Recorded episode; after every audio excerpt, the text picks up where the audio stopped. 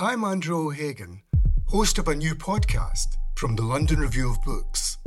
It's about the bloodiest and most controversial event of the Falklands War the sinking of the General Belgrano. Margaret Thatcher was accused of a war crime. The truth would only emerge in the pages of a private diary. This is the Belgrano Diary. Listen wherever you get your podcasts. Twice, twice,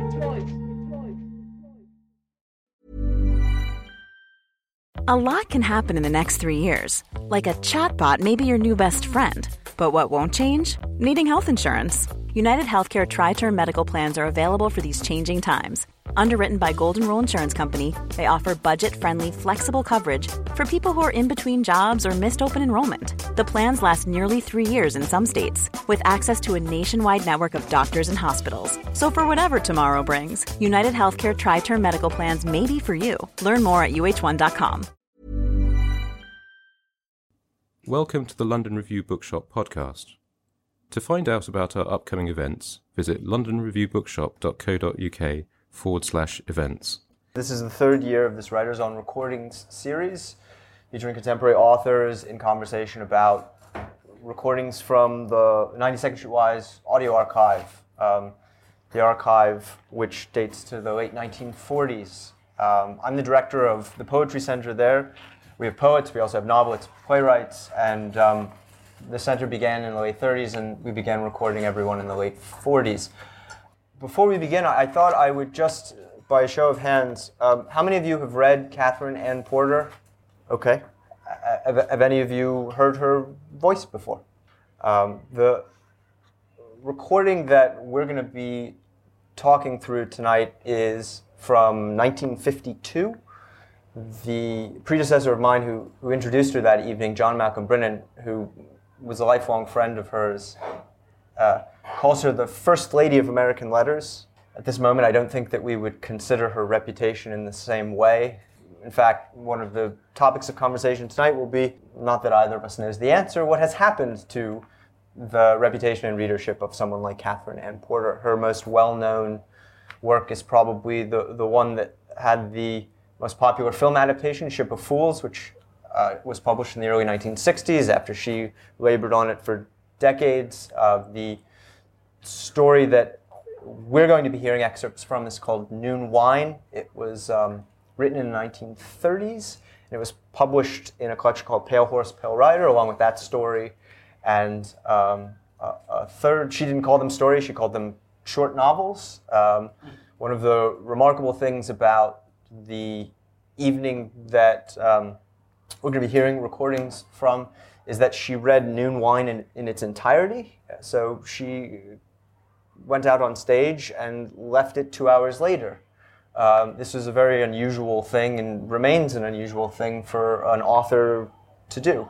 It's a novel that is, I think, for her central to any of the stories that she ever created. Um, one of the things we'll be talking about a little bit is an essay that she wrote a few years later and trying to figure out where it came from, what combination of memory and autobiography and um, the mix of that and imaginative transformation led to it. To begin with, though, um, I think I'll just simply ask Rachel why she chose the, the, archive is vast, as John alluded to. Why she chose Katherine Anne Porter. Who is Katherine Anne Porter to to you?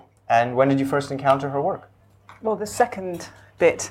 So I've I've sort of lived in Katherine Anne Porter for a long time, and I think rather like Natalia Ginzburg, I think she dropped to the bottom of the ocean. and, and, now, actually, I, th- I think there is a, a moment when she could be understood again. And there's something that she represents about a certain fragility, a frailty, I suppose, in, in the legacy of a woman writer. That, that if that woman writer doesn't live solidly, like Virginia Woolf did, in a social milieu, um, Katherine Anne Porter had a, a, very, very rackety life. So it interests me that the, as you say in the, in the recording, that we're going to listen to, she is introduced as the First Lady of American Letters. Um, that, that's an extraordinary loss of status. It's, I mean, I now see that there's that volume there, which in fact I did know was, was coming out, the, of Pale Horse, Pale Rider, which I urge you to, if you're going to buy a book, make it that one, not one of mine. Um, but, but when I first came upon her, you could only get her books sent over from America. There was absolutely no, um, and that seemed so extraordinary to me. Whereas a, a Willa Cather or a Flannery O'Connor, you know, those are, are, sort of known people here. But I discovered her because I was interested years and years and years ago in the concept of the novella as, as a sort of badly understood form. Um, and in sort of reading about it, her name came up as the high priestess and great practitioner of it. And, and in fact, uh, she wrote an essay somewhere where she really scathingly uh, sort of warns anyone against describing what she does as practices as the novella. Um, she absolutely couldn't stand the word, but uh, in whatever these forms are that she writes in, they, again, the Natalia Ginzburg comparison is, is a good one. They seem to suggest a kind of homelessness. It's a form that, that seems homeless and, and that, that you can't live in.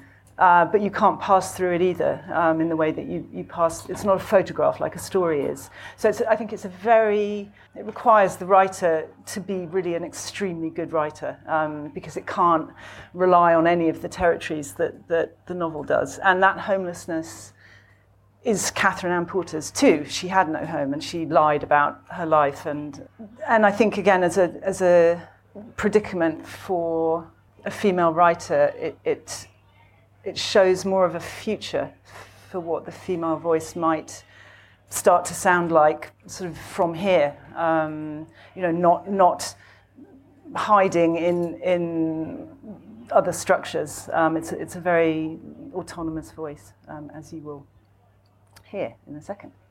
Yeah, I mean, it, it's an autonomous voice, but it's also in this particular story one that is uh, connected to her upbringing. The first clip that we'll play is not from the story itself, it's from her introduction to the reading. Um, and she, she touches on what it, what it was in her upbringing, in her family history, uh, the substance from which this story uh, emerged. She was born in 1890. I think it's important to lay down just a, a few biographical tracks. She lived uh, until 1980, so she saw pretty much all of the 20th century, and she was married five times. Um, she never had any any children. Um, she wrote a set of uh, story collections. She worked a long, long time, as I said, on the novel Ship of Fools, which was a, a, an enormous commercial success. She taught in a lot of different places and um, w- was incredibly famous as a writer yeah, in the middle of the, the, the 20th century.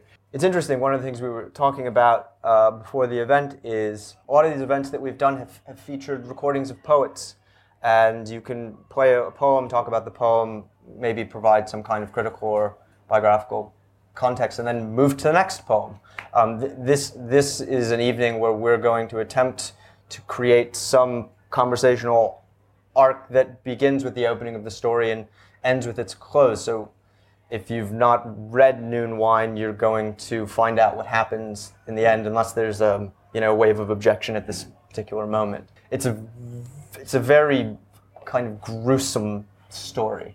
You think that's enough before we play? Yeah, I think the only other thing worth mentioning something is, uh, as I said, she was um, a fabricator, and this was one of the things I think that loosened her grip on on status and having any kind of reputation. And I felt that as I feel as a woman, she was specially reviled for making up a, a, a, sort of story of herself. But in fact, the truth is that she was not orphaned exactly, but her, I mean, her mother died when she was still a baby, I think. Yeah, and two, two years old. So this sort of very rackety life that her father then led the family on, and, and she ended up um, sort of living with her grandmother, and there was poverty, and there was anyway, she reinvented herself as a sort of Southern belle and sort of developed a, a, kind of manner, I think, that, that was that. And so when you, this story is about poor working people on, on the land and about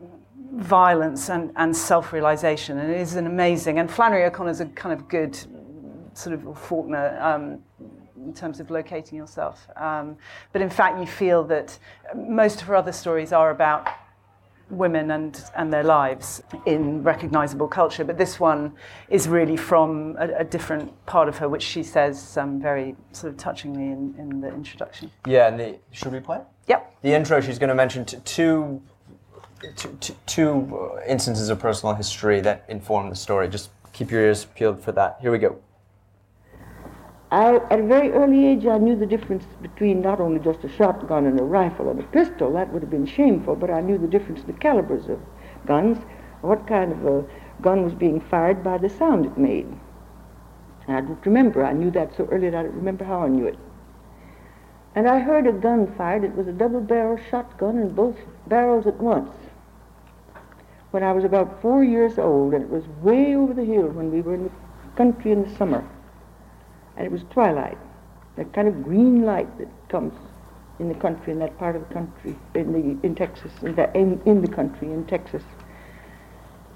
And then I heard a long, thin scream, and I was a very young child, and I had never known anything about people being murdered, and I had never heard the sound of a mortally wounded man. But I knew what it was, and that no one told me, but I knew. And that was my first introduction to death and death by violence. Later on, I don't know that these two things go together at all. They may have happened years apart. I came suddenly into my grandmother's sitting room, and she was sitting. She was there with a strange man, a long, wild, long-mustached, draggled, discouraged man, and he was shouting at her telling her something that he wanted her to know. And there was a little sad woman with a little flat straw hat with faded flowers sitting near him, twisting her hands. And every once in a while, and all I heard was he said, I am not guilty. I am not guilty. And if you don't believe me, ask my wife. She won't lie. At that, my grandmother gave me that gesture which said, go away and stay. And I went. So I never did hear the end of that. But these things, and then the life of certain kind of hired men and women, people who lived in little cabins and worked in fields, and lived strangely lonely lives and unaccounted for lives. People hardly knew where they came from or where they went again. They came maybe for a season, maybe they just worked to help take in the crops, and then they drifted on. I saw a great deal of that. I heard a great deal of talk among men, among my father and his friends, about all kinds of things, but I cannot tell you how this became a story, and I cannot account for some of the elements in it. But I do know that I have not got fiction and fact, what really happened, mixed up with what I have put into this story. And I think one of the really important things for an artist is to know the difference between, well, let us say, his symbolic truth and the factual reality on which his story is based. So I make no claims for this at all. It really is a work of fiction. It's called Noon Wine, and it's the time is 1896 to 1905, and the place is a small South Texas farm. We, uh, we didn't excerpt the, the opening of the story because we thought it might be fun for Rachel to read the, uh, the opening paragraph. Um, this, will, this will set the stage, and then um, we'll continue on. It is so amazing hearing Katherine Anne Porter's voice. Um, now you can channel her. The two grubby small boys with tow coloured hair who were digging among the ragweed in the front yard sat back on their heels and said, Hello, when the tall, bony man with straw coloured hair turned in at their gate. He did not pause at the gate. It had swung back, conveniently half open, long ago, and was now sunk so firmly on its broken hinges no one thought of trying to close it. He did not even glance at the small boys, much less give them good day. He just clumped down his big, square, dusty shoes, one after the other, steadily, like a man following a plough, as if he knew the place well and knew where he was going and what he would find there. Rounding the right hand corner of the house under the row of chinaberry trees, he walked up to the side porch where Mr. Thompson was pushing a big swing churn back and forth. So the, the stranger who comes to the farm is Olaf Helton. Uh, you learn a lot more about him as the story goes on. We will learn a lot more about him, but he's, he's looking for work and he's come to the Thompson farm.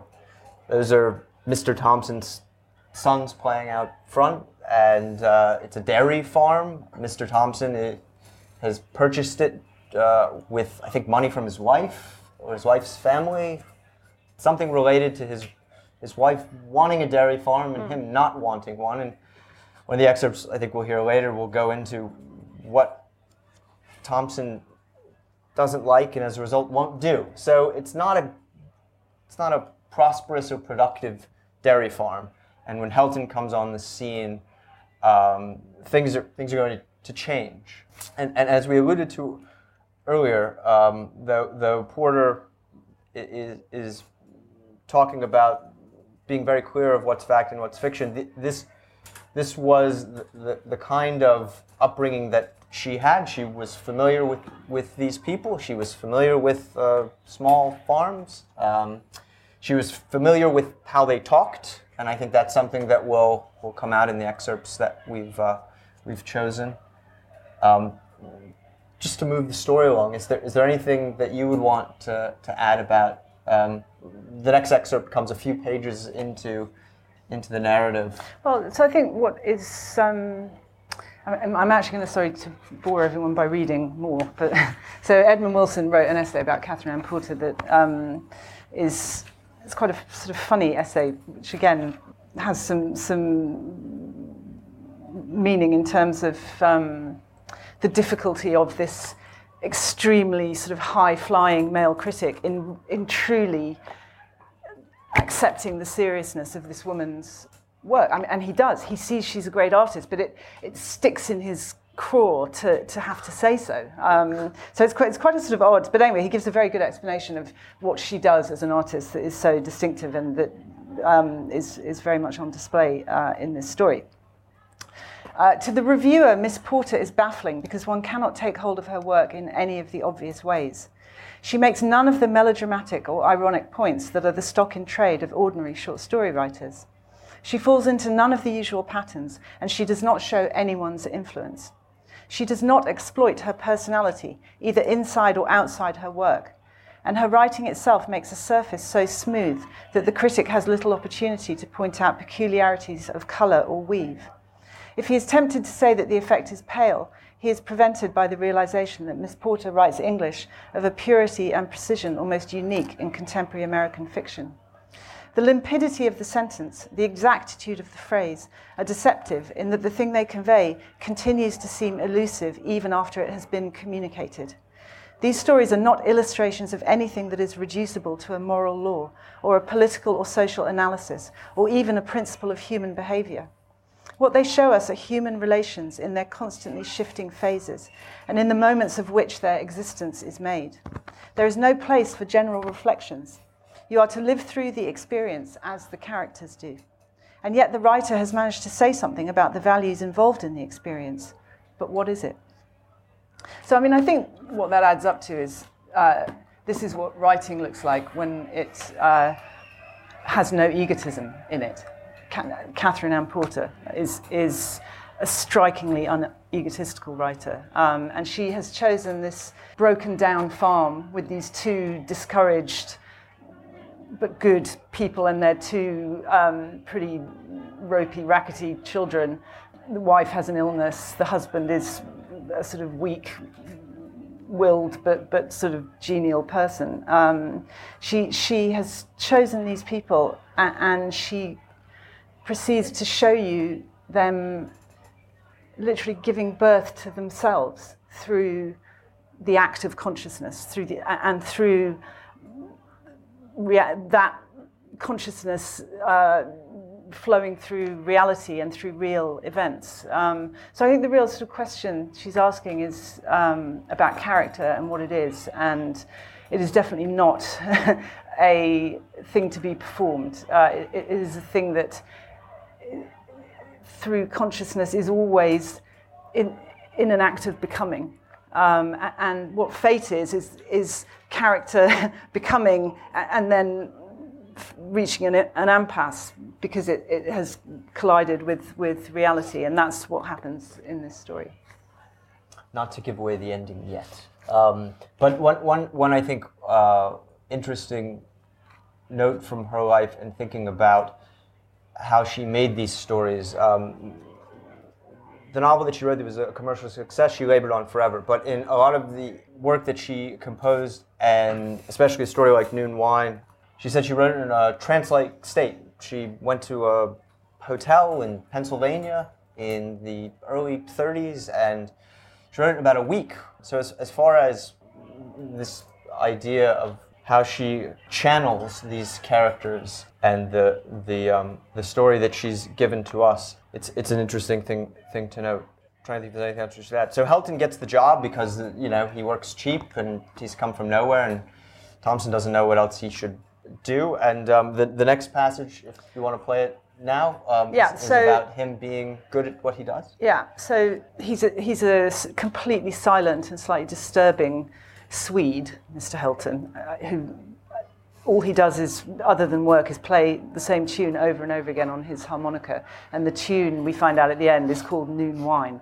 Um, and it's a Scandinavian tune with a slightly sinister meaning. Um, so in the next extract, Mr. Thompson has hired Mr. Helton, and Mrs. Thompson, who's endlessly lying in her bed with the blinds down because the sun hurts her eyes, sort of gets up and looks outside and realizes that Mr. Thompson has hired someone who looks even more useless than the last person he hired. And so she's had this great sort of series of thoughts, of, of, even though she loves her husband, of how infuriating, infuriating his sort of failure to, to make things work is. So she, she has got Helton down as a, as a sort of loser, basically. But then she goes to look in the milk house and sees what he's done. The milk house was only another shack of weather-beaten boards nailed together hastily years before because they needed a milk house. It was meant to be temporary, and it was, already shapeless, leaning this way and that over a perpetual cool trickle of water that fell from a little grot, almost choked with pallid ferns. No one else in the whole countryside had such a spring on his land. Mr. and Mrs. Thompson felt they had a fortune in that spring, if ever they got around to doing anything with it. Rickety wooden shelves clung at hazard in the square around the small pool where the larger pails of milk and butter stood, fresh and sweet in the cold water. One hand supporting her flat pane side, the other shading her eyes, Mrs. Thompson leaned over and peered into the pails. The cream had been skimmed and set aside. There was a rich roll of butter. The wooden molds and shallow pans had been scrubbed and scalded for the first time in who knows when. The barrel was full of buttermilk ready for the pigs and the weanling calves. The hard-packed dirt floor had been swept smooth. Mrs. Thompson straightened up again, smiling tenderly. She had been ready to scold him, a poor man who needed a job, who had just come there and who might not have been expected to do things properly at first. There was nothing she could do to make up for the injustice she had done him in her thoughts, but to tell him how she appreciated his good, clean work, finished already in no time at all. She ventured near the door of the shack with her careful steps. Mr. Helton opened his eyes, stopped playing, and brought his chair down straight, but did not look at her or get up. She was a little frail woman with long, thick brown hair in a braid, a suffering, patient mouth, and diseased eyes which cried easily. She wove her fingers into an eye shade, thumbs on temples, and winking her tearful lids, said with a polite little manner, How do do, sir? I'm Miss Thompson, and I want to tell you I think you did real well in the milk house. It's always been a hard place to keep. He said, That's all right, in a slow voice, without moving. Miss Thompson waited a minute. That's a pretty tune you're playing. Most folks don't seem to get much music out of a harmonica. Mr. Helton sat humped over, long legs sprawling, his spine in a bow, running his thumb over the square mouth stops, Except for his moving hand, he might have been asleep. The harmonica was a big, shiny new one, and Mrs. Thompson, her gaze wandering about, counted five others, all good and expensive, standing in a row on the shelf beside his cot. he must carry them around in his jumper pocket, she thought, and noted there was not a sign of any other possession lying about. I see you're mighty fond of music, she said. We used to have an old accordion, and Mr. Thompson could play it right smart, but the little boys broke it up. Mr. Helton stood rather suddenly, and the chair clattered under him. His knees straightened, though his shoulders did not, and he looked at the floor as if he were listening carefully. You know how little boys are, said Miss Thompson. You'd better set them harmonicas on a high shelf, or they'll be after them. They're great hands for getting into things. I try to learn 'em, but it don't do much good. Mr. Helton, in one wide gesture of his long arms, swept his harmonicas up against his chest, and from there transferred them in a row to the ledge where the roof joined to the wall. He pushed them back almost out of sight. That'll do, maybe, said Miss Thompson. Now I wonder, she said, turning and closing her eyes helplessly against the stronger western light. I wonder what became of them little tads. I can't keep up with them. She had a way of speaking about her children as if they were rather troublesome nephews on a prolonged visit. Maybe we'll say something more about Katherine Anne Porter's own childhood. Um, as Rachel said, she died when uh, Katherine was only two years old. They moved to the paternal grandma's house, and it was it was this paternal grandmother um, who, in um, was really formative uh, for for um, for Katherine Anne Porter. Katherine Anne Porter was born Callie. Uh, she took the name Katherine after her grandma passed. This this was the grandma who um, was independent spirited, who um, told tall tales about the family lore, which included those who'd served in the War of 1812, the, those who uh, had served in the Confederate Army. Oh, and a, and a biological link to Daniel Boone. Daniel Boone, right. So um, Katherine Anne Porter absorbs all of this legend uh, from her paternal grandma. Uh, growing up as a girl in uh, southern Texas, she, she begins to stage theatrical productions on her grandma's porch as, as early as you know, age eight. She writes her first novel at age five. I mean, this is in, in, later interviews, she, she talks of the experience of living with, with her grandma as being both formative and also this, from the earliest age, she knew she wanted to be a writer. Um, this is somebody who knew from, from, from the earliest possible moment that this was what she was going to devote her, her life to. It didn't, I think, mean being a successful c- commercial writer. Uh, it just meant that she was going to tell stories. But I think, given what you just said about this this uh, embroidering of, of the past that that um, and of their situation that she sort of grew up listening to, um, and she sort of gives a, a bit of that in her introduction where she's talking about guns and uh, you know there's a little bit of sort of possibly a bit of mythologizing going on there. It's quite hard to hear her. Her voice is, is yeah, it's, it's, um, not, not, it's not a terribly clear recording. But the story that she told um, in that introduction of the first time she heard a double barreled shotgun, if, if anyone didn't catch that, what she's saying is that age four, she was sort of wandering around in, in the countryside and heard a gun go off and heard a man screaming, uh, and that man had been murdered. So, so age four, she hears this person be murdered sort of over the hedge. Um, and I think her description of that, because she also, in, in that recording, describes the, the green light, um, the very peculiar green light of that part of the countryside at that time of year. And that's such a good example of why I love her writing. Um, that she she does not exaggerate and she doesn't she's never extreme and she sees reality as as the total equipoise between the good and the bad that it is. Um, a character is somebody like these characters in the story who has virtues and, and good things about them and, and terrible things about them, and, and those things are, are balanced in the most extraordinarily humane way. Uh, the marriage between the Thompsons is an absolutely amazing portrait of love, of what love really looks like, um, and and its destruction in the end. So that when something extreme does happen, as in her story about hearing the gunshot, It's what Edmund Wilson said. It's it really is happening. It, you are watching the thing happening because she's been so careful not to exaggerate anything else and always to balance. You know, these the children of Mrs. Thompson are, are pretty sort of dreadful boys, and yet Mrs. Thompson loves them so much and, and can't bear to see them punished. And you know, so these things are always held in in a balance, um, and it's a really amazing writerly world to live in. Yeah, and, and the, story just kind of hobbles along uh, with Helton having turned the farm around uh, uh, up until you know the moment we're we're going to get more of, of, of the, these, these kids who, because Helton is from far away and a foreigner and this man of mystery, you know, they ridicule him. And you're going to get, I think, in, in the next excerpt, a sense of how the Thompsons uh, are as, as parents of these, of these boys who um, are, are thought of as, as the inheritors of the farm. And so there is always this question of what, what is this dairy farm in the present, and also what, what is it going to be um, when the next generation takes it over. Should we play the? Yeah. So yeah. in this extract, Mr. and Mrs. Thompson are talking about Mr. Helton and the fact that he never talks, and whether or not that's a good thing. My goodness, Ellie, said Mr. Thompson, we've got to raise them. We can't just let them grow up hog wild. She went on in another tone. That Mr. Helton seems all right, even if he can't be made to talk. Wonder how he comes to be so far from home.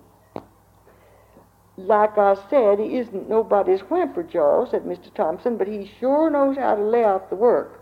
I guess that's the main thing around here. Country's full of fellers tramping round looking for work. Mrs. Thompson was gathering up the dishes. She now gathered up Mr. Thompson's plate from under his chin. To tell you the honest truth, she remarked, I think it's a mighty good change to have a man around the place who knows how to work and to keep his mouth shut. Means he'll keep out of our business. Not that we've got anything to hide, but it's convenient. That's a fact, said Mr. Thompson. Ho, ho, he shouted suddenly. Means you can do all the talking, huh? The only thing, went on Miss Thompson, is this. He don't eat hearty enough to suit me. I like to see a man sit down and relish a good meal. My grandma used to say it was no use putting dependence on a man who won't sit down and make out his dinner. I hope it won't be that way this time.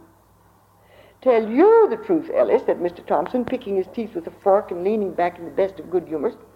I always thought your grandma was a terrible old fool. She'd just say the first thing that popped into her head and call it God's wisdom. My grandma wasn't anybody's fool. Nine times out of ten, she knew what she was talking about. I always say the first thing you think is the best thing you can say. Well, said Mr. Thompson, going into another shout, you're so refined about that goat story, you just try speaking out in mixed company sometime. You just try it. Suppose you happen to be thinking about a hen and a rooster. Hey, I reckon you'd shock the Baptist minister. He gave her a good pinch on her thin little rump. No more meat on than a rabbit, he said fondly. Now, I like 'em corn-fed. Mrs. Thompson looked at him open-eyed and blushed. She could see better by lamplight. Why, Mr. Thompson, sometimes I think you're the evilest minded man that ever lived. She took a handful of hair on the crown of his head and gave it a good, slow pull.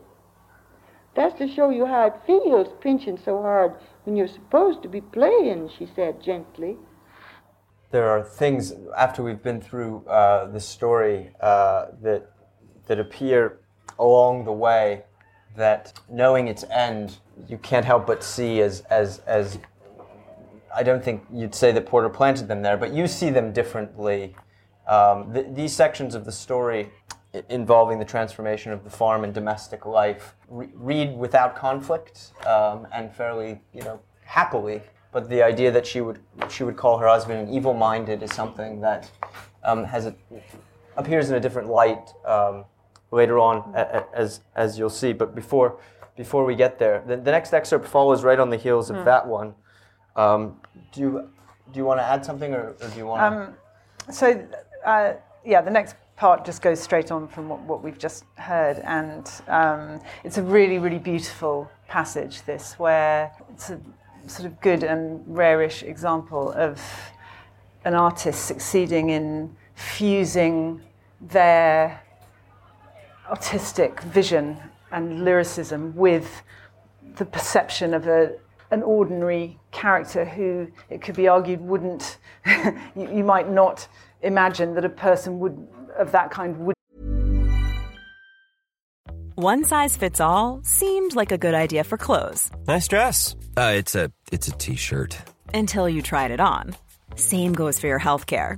That's why United Healthcare offers a variety of flexible, budget friendly coverage for medical, vision, dental, and more. So, whether you're between jobs, coming off a parent's plan, or even missed open enrollment, you can find the plan that fits you best. Find out more about United Healthcare coverage at uh1.com. That's uh1.com.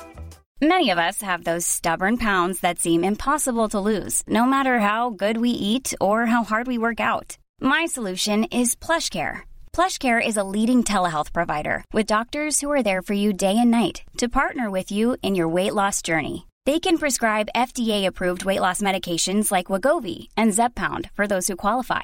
Plus, they accept most insurance plans. To get started, visit plushcare.com slash weight loss. That's plushcare.com slash weight loss. see the world in this way. Um, and, and it's that kind of, I suppose, respect and, and humaneness um, in, in being completely confident that how she, as one of, you know, the sort of highest type of artist, sees something is, is also going to be how her character, Mr. Thompson, sees it. So he's talking about why he doesn't like um, dairy farming and having chickens and, and other livestock. In spite of his situation in life, Mr. Thompson had never been able to outgrow his deep conviction that running a dairy and chasing after chickens was woman's work. He was fond of saying that he could plow a furrow, cut sorghum, shuck corn, handle a team, build a corn crib, as well as any man. Buying and selling, too, were man's work. Twice a week he drove the spring wagon to market with the fresh butter, a few eggs, fruits in their proper season, sold them, pocketed the change, and spent it as seemed best, being careful not to dig into Mrs. Thompson's pin money. But from the first, the cows worried him, coming up regularly twice a day to be milked, standing there reproaching him with their smug female faces. Calves worried him, fighting the rope and strangling themselves until their eyes bulged, trying to get at the teat. Wrestling with a calf unmanned him like having to change a baby's diaper. Milk worried him, coming bitter sometimes, drying up, turning sour. Hens worried him, cackling, clucking, hatching out when you least expected it, and leading their broods into the barnyards where the horses could step on them, dying of roup and wry neck and getting plagues of chicken lice. Laying eggs all over God's creation so that half of them were spoiled before man could find them. In spite of a rack of nests Mrs. Thompson set out for him in the feed room, hens were a blasted nuisance. Slopping hogs was hired man's work in Mr. Thompson's opinion. Killing hogs was a job for the boss, but scraping them and cutting them up for the, was for the hired man again. And again, woman's proper work was dressing meat, smoking, pickling, and making lard and sausages.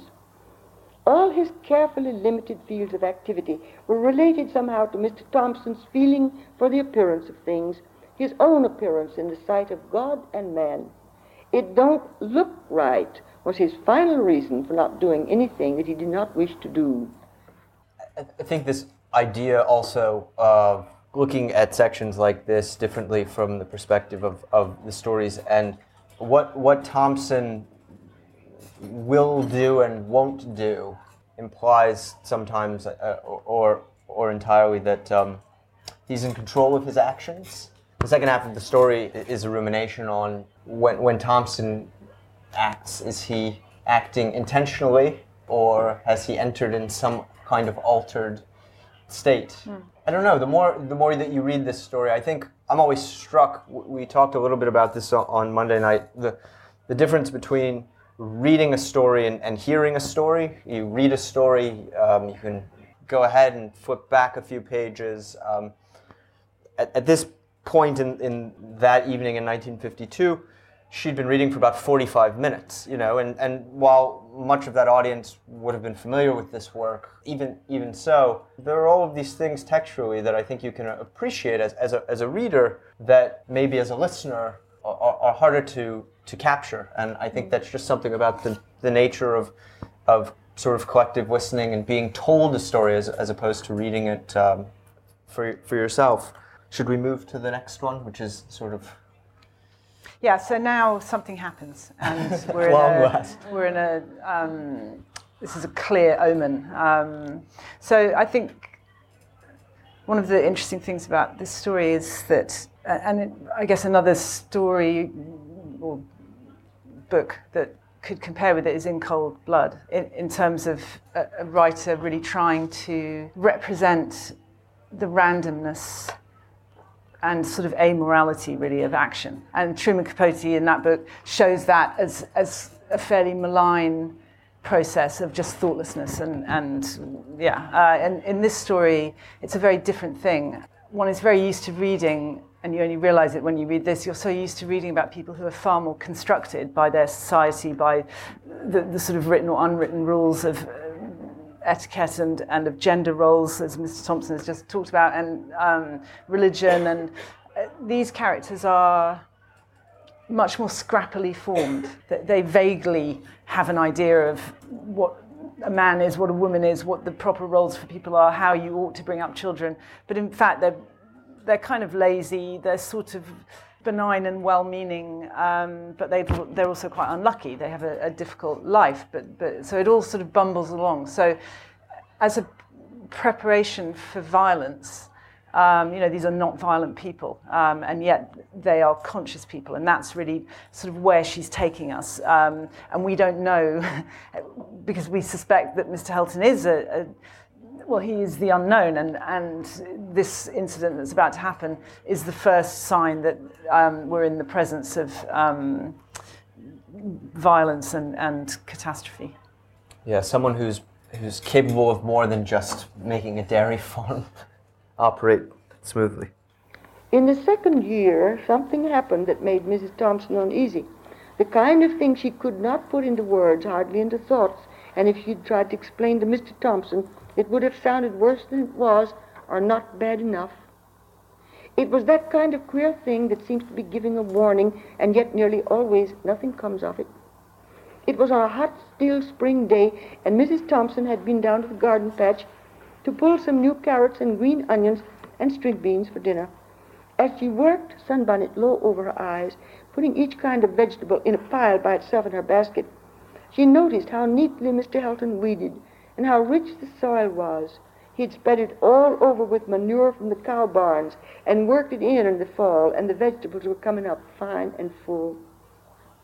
She, worked, she walked back under the nubbly little fig trees where the unpruned branches leaned almost to the ground and the thick leaves made a cool screen. Mrs. Thompson was always looking for shade to save her eyes. So she, looking idly about, saw through the screen a sight that struck her as very strange. If it had been a noisy spectacle, it would have been quite natural. It was the silence that struck her. Mr. Helton was shaking Arthur by the shoulders ferociously, his face most terribly fixed and pale. Arthur's head snapped back and forth, and he had not stiffened in resistance as he did when Mrs. Thompson tried to shake him. Her eyes, his eyes were rather frightened, but surprised too, probably more surprised than anything else. Herbert stood by meekly, watching. Mr. Helton dropped Arthur and seized Herbert and shook him with the same methodical ferocity, the same face of hatred. Herbert's mouth crumpled as if he would cry, but he made no sound.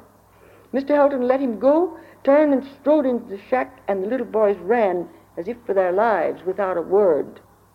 They disappeared around the corner to the front of the house. Do you want to tell them what the boys did? Okay, so the, the naughty little boys have stolen his harmonicas, and he Mrs. Thompson is gathering her vegetables and, and uh, thinking about how much their life has improved in the two years since Mr. Tom, Mr. Helton has been there and how beautifully the beds are weeded. And um, she's putting these vegetables in her basket and she looks through some trees and sees Mr. Helton shaking her children by the scruffs of the neck completely silently and incredibly violently. And so this is an, an, extraordinary, it's about halfway through the story, and it's an extraordinary place for a writer to have got us to, so economically really, where you realize what she gives you to realize is the unattainability of happiness. it, it is such a, an extraordinary moment where you've, you've believed in something along with them and, and in uh, this strange, benign, I suppose, way of interacting and proceeding. Um, and the, the very small miracle of this person sort of turning their lives around, and then she sees him in this uh, extraordinary act of violence against her children. Um, and it's mentioned as something that happened in the past. So, in fact, the present of the story has gone beyond that. So, Mrs. Thompson has kept it essentially to herself and has lived with this knowledge, which, in terms of morally, where she ends up, is um, kind of important. So, she's, in a sense, ducked away from the truth because she is so desperate to defend the prospect of happiness, which you know now, having been told this, that it can't be defended. And then from here on in, we're into the, the sort of violent denouement, really, of. of right. Uh, Hel- Helton isn't dismissed for abusing the Thompson boys for messing with. You don't mess with Helton's harmonicas. It's one of the lessons you learn in the mm. story. He is not dismissed. He stays. No. He stays on because he is essential to the the Thompsons' well-being and their uh, being able to pass that well-being on to their children. But I mean, in fact, one of the interesting things in the story is the account of parenthood that it gives, and it's it's a very entertaining. So essentially, the Thompsons spend all their time hoping that the boys won't do anything naughty because they don't want to have to tell them off because they've seen how ineffectual it, it is, how ineff- ineffectual they are as disciplinarians. And, and it's just a very, it's, it's actually rather a sort of modern um, representation of parenthood. So they, they are very stern with the boys about playing with Mr. Helton's harmonicas, but, but essentially uh, they want everything to return and for, to normal and for everyone to forget about it as quickly as possible. So there's lots of threatening to whip their backsides, but, but everyone's desperate to, to forget that it happened. And seven years passes, right? Yeah. that was year, the second year of, of Helton um, at the farm. In the ninth year, Porter says, uh, another stranger comes to, to visit. And the next excerpt that we will hear is uh, in the midst of a conversation between uh, this stranger whose name is Homer Hatch, right? Yeah, and, and he Mr. can't stop. Thompson. Yeah, he can't stop talking, and he's a, a, an evil. He's the devil. I mean, he's an evil apparition. And Helton and Hatch are these two very opposing figures. Um, but you don't you don't know why he's there, right? It gradually uh, comes to light that the reason that he's come to the Thompson farm is Helton and uh, specifically something from Helton's past. Yeah, so he's come to, to he's a bounty hunter and Helton is a wanted man and he's come to um, bring him in. So the interesting thing is that how Mr. Thompson works out that Mr. Hatch is, is evil is through language and the way that Mr. Hatch uses language. So they have this conversation and this is an extract of, of that conversation. He never acted crazy to me, said Mr. Thompson. He always acted like a sensible man to me. He never got married, for one thing. And he works like a horse. And, I, he don't drink. And I'll bet he's got the first cent I paid him after he landed here. And he never says a word, much less swear. And he don't waste time running around Saturday nights. And if he's crazy, said Mr. Thompson, why, I think I'll go crazy myself for a change. Oh, said Mr. Church. Hey, hey, that's good. Oh, I hadn't thought of it just like that. Yeah, that's right. Let's all go crazy and get rid of our wives and save our money, hey? He smiled unpleasantly, showing his little rabbit teeth. Mr. Thompson felt he was being misunderstood. He turned around and motioned toward the open window back of the honeysuckle trellis. Let's move off down here a little, he said. I ought to thought of that before. His visitor bothered Mr. Thompson. He had a way of taking the words out of Mr. Thompson's mouth, turning them round and mixing them up until Mr. Thompson didn't know himself what he had said. My wife's not very strong, said Mr. Thompson. She's been a kind of an invalid now, going on 14 years. It's mighty tough on a poor man having sickness in the family. She had four operations, he said proudly, one right after the other, but they didn't do any good. For five years, hand running, I just turned every nickel I made over to the doctors. Upshot is, she's a mighty delicate woman. My old woman, said Mr. Homer T. Hatch, had a back like a mule, yes, sir. That woman could have moved the barn with her bare hands if she'd ever took the notion. I used to say it was a good thing she didn't know her own strength. She's dead now, though. That kind wear out quicker than the puny ones. I never had much use for a woman always complaining.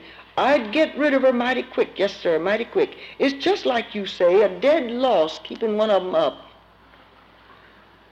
This was not at all what Mr. Thompson had heard himself say. He had been trying to explain that a wife as expensive as his was a credit to a man. She's a mighty reasonable woman, said Mr. Thompson, feeling baffled. But I wouldn't answer for what she'd say or do if she found out we had a lunatic on the place all this time. They had moved away from the window. Mr. Thompson took Mr. Hatch the front way because if he went the back way, they would have to pass Mr. Helton's shack. For some reason, he didn't want the stranger to see or talk to Mr. Helton. It was strange, but that was the way Mr. Thompson felt about it. Do you want to tell him what uh, Hatch says uh, is Helton's crime? So, Helton's crime is killing his brother, um, who His own brother. his own not, brother, Not Hatch's yeah, brother. his own brother in uh, North Dakota, where they both worked as hired men on a farm, and his brother had taken his harmonica and lost it or broken it. I can't remember which, and refused to replace it. And in a fit of anger, Mr. Helton ran his pitchfork through his brother. Uh, and how he's been found out is that he's saved all of the money he's earned on the Thompson farm and he has sent it to their mother. Uh, so his mother and his dead brother's mother, obviously. And she couldn't help herself and has let the cat out of the bag as, as uh, to where he is. So this song, Noon Wine, uh, Mr. Hatch explains to Mr. Thompson the meaning of, of the song, which is a very strange. Um, so the the lyric is represented as it's a drinking song, and it, it, the spirit is um, that I'm so happy, and it's I'm having such a wonderful morning that I drink all of the liquor that, that I ought to be saving till to drink at noon after I've done I've done my work. Uh, I drink it now. Um, and uh, this is the song that Mr. Helton has been playing over and over again. So it has a very, very strange meaning that, that then sort of spreads all over the story that you've just read. And it's very, I think it's uh, very hard to, to sort of understand um, that meaning. So Mr. Hatch, I'm going to give away the plot. Yeah.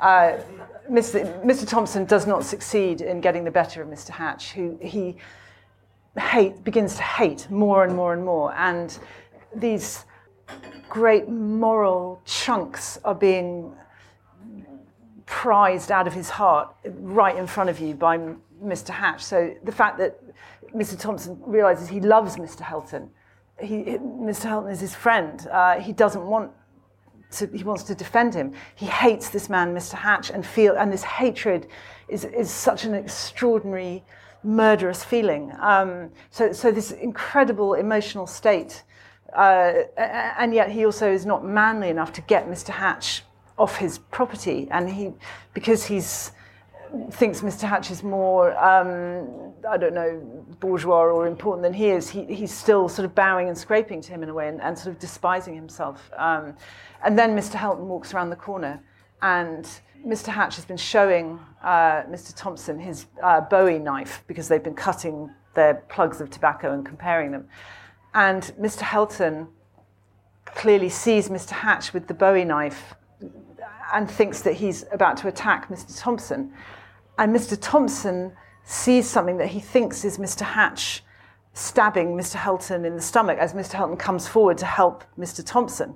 And Mr. Thompson, and the amazing, his amazing inability to understand how this happens or remember it, or he, he, there's an axe lying nearby for chopping wood, and he picks it up and he smashes it over Mr. Hatch's head and kills him.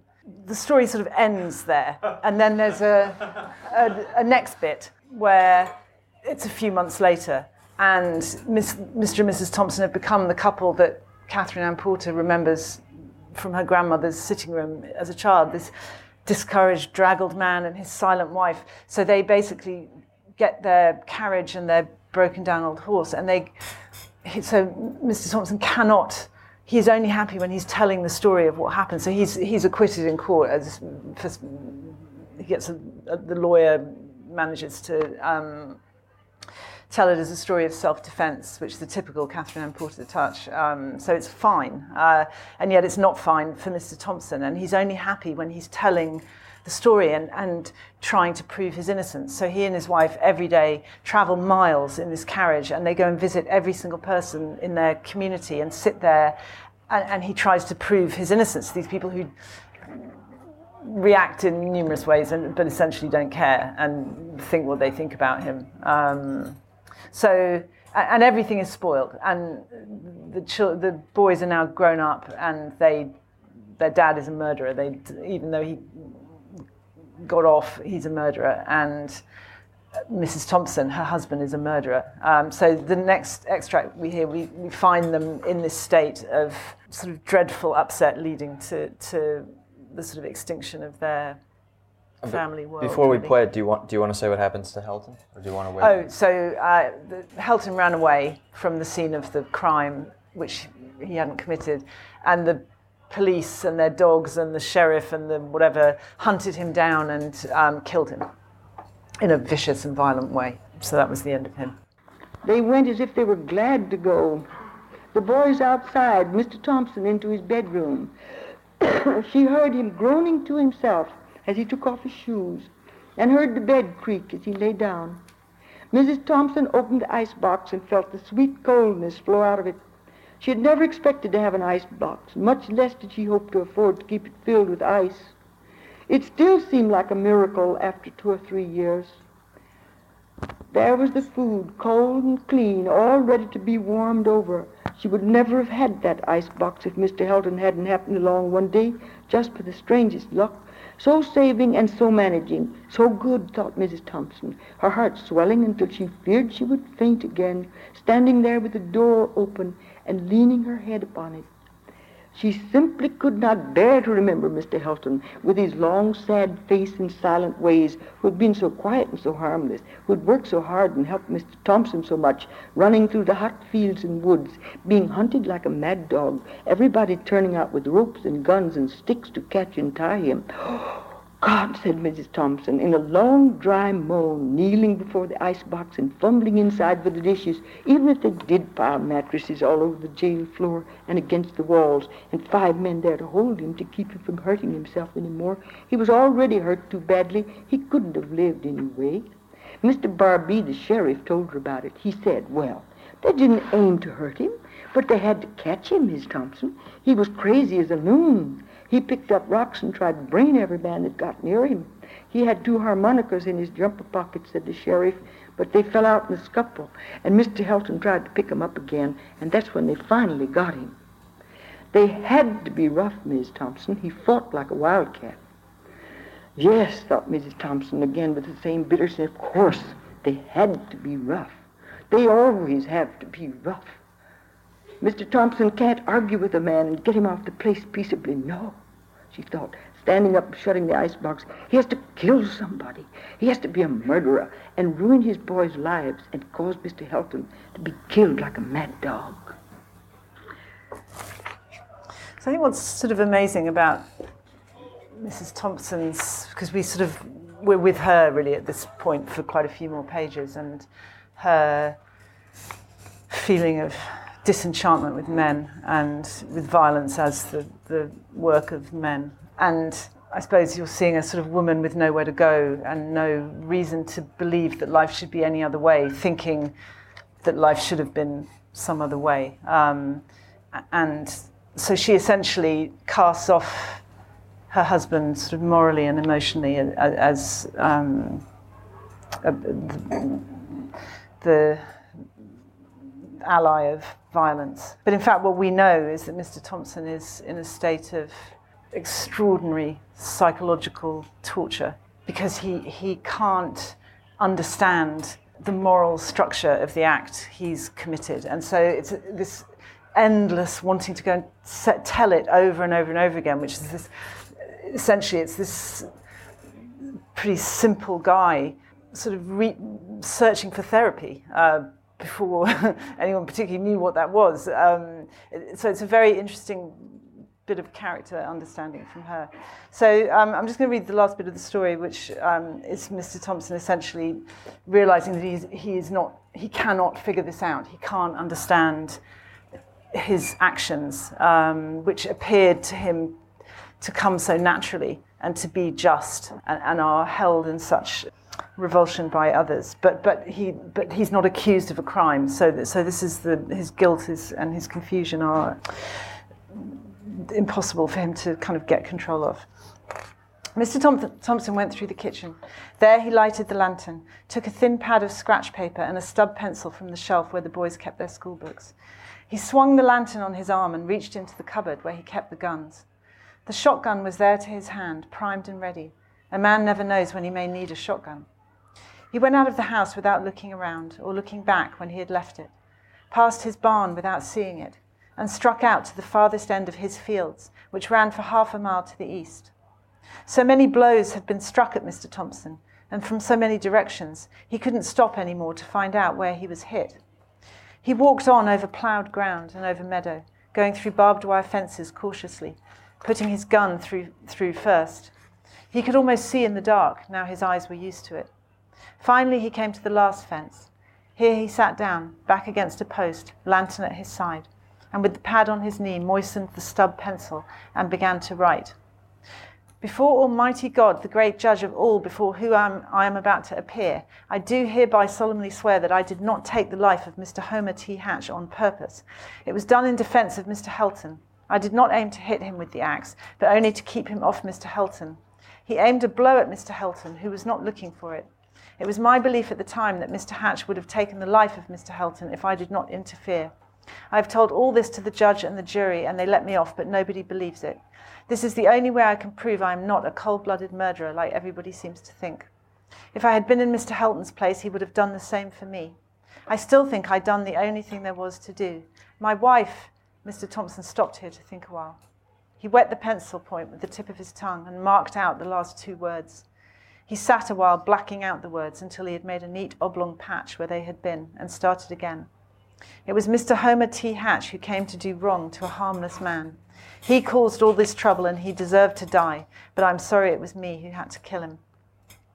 He licked the point of his pencil again and signed his full name carefully, folded the paper and put it in his outside pocket. Taking off his right shoe and sock, he set the butt of the shotgun along the ground, with the twin barrels pointed towards his head. It was very awkward. He thought about this a little, leaning his head against the gun mouth. He was trembling and his head was drumming until he was deaf and blind, but he lay down flat on the earth on his side, drew the barrel under his chin, and fumbled for the trigger with his great toe. That way he could work it. And it's really amazing that this slightly hopeless person that we meet at the beginning is brought to this situation of sort of tragic grandeur. um, yeah. On on the recording, when when uh, Porter is introduced, he's Brinnin says she's going to read Noon Wine, and then we'll do some questions afterward. Um, she reads for two hours. He comes out at the end for about ten seconds. Says, I, I think that's enough for tonight. But I, I know that Rachel tonight we'll take uh, just a few questions um, from you all. You spoke about how um, Katherine Anne Porter finds this equipoise um, between the good and bad in characters. And I wondered if that's something you aim to do in your own characters, and if maybe it's something you feel like you've had to work hard to do or ever failed to do. Hmm. Um, it's really hard not to write a. It's hard to write an unpredetermined sentence. It's hard to write an innocent sentence. And one of the things that I love about uh, this writer is the remarkable lack of overtones of class or, or nationality or even gender, actually. Um, it's an incredibly uninflected voice. And I mean, one of the things that I really struggle with in my own work was trying to, to see the, the extent of predetermination that there was in, in my own writing. That, that almost what was I thinking was a sentence uh, rather, rather sort of unconsciously a sentence that was okay to write, but in fact, had I not been brought up in the way I was and been the person I am, that sentence would seem alien. So, so yeah, I guess for me the struggle has been to try and actually see my work objectively and then to try and work out how to write sentences that don't have those bits of identity sort of buried in them um, that you're not, you know, so that you're not even aware that they're there, but another person reading them, it's completely clear that they are. You mentioned uh, that Katherine Anne Porter sort of uh, that there's maybe a moment to um, re- revisit uh, this uh, her, her, status. Um, if that were to happen, if she were revisited and her work sort of um, appreciated in a new way or reappreciated, what impact might that have on authors today? Well, it's, I mean, I mentioned Natalia Ginzburg earlier simply because I, have sort of watched that happen with her. Suddenly, a, a sort of generation of writers who are essentially trying to defend themselves and at the same time give an honest account of, you know, exactly what they are doing that has these labels like autofiction and um, as though they've sort of made that thing up. And uh, whereas in fact, Natalia Ginzburg very naturally uh, and uh, with enormous intelligence and, and sophistication wrote in that form as, as her natural form, as many other writers have done in, in the past. So, so I think she arrived at a moment almost to explain or, or be a, a, a to vouch for, even though she's dead, but to, to be a kind of parent or ancestor of, of this autofiction, this whole world of autobiography, essentially, which has got terribly muddled, and um, not the writers, but the, the way in which it's critiqued. Um, and I think Katherine Anne Porter could do something very similar um, for form, I guess, and for narrative.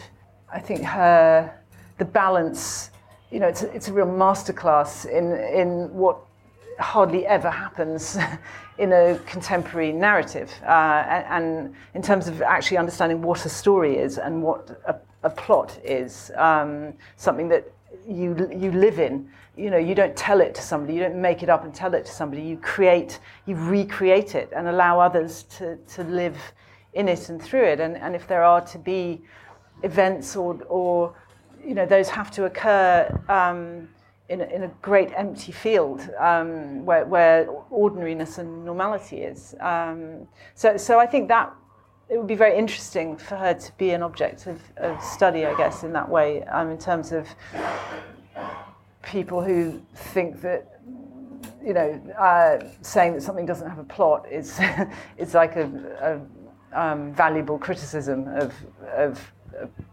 literary work. And I think also as a, a I mean, I went and visited the um, Harry Ransom Centre, which is where a lot of writers' archives are kept, and, and they showed me they'd taken out uh, a early draft typescript of one of her absolutely best stories um, called Holiday.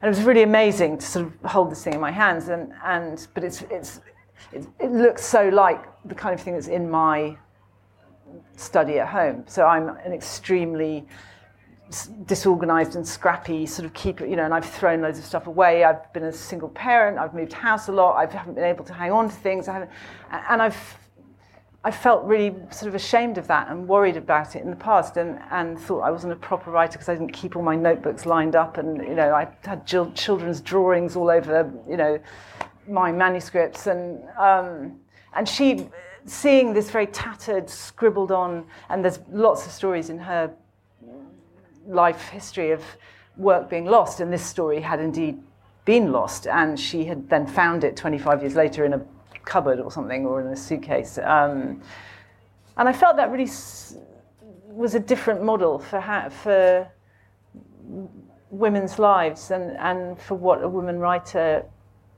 maybe is. Um, and I guess I'd like more of that feeling of precariousness and unprotectedness, vulnerability. I think she's a she's a good example. Um, and as I say, her reputation has declined in the most extraordinary way, and that you know that is a fact. And um, I think she could be used to prove a point, really, about how difficult it is to, to for women to defend their own legacy. Thank you. Thank you all for coming. thank you for coming.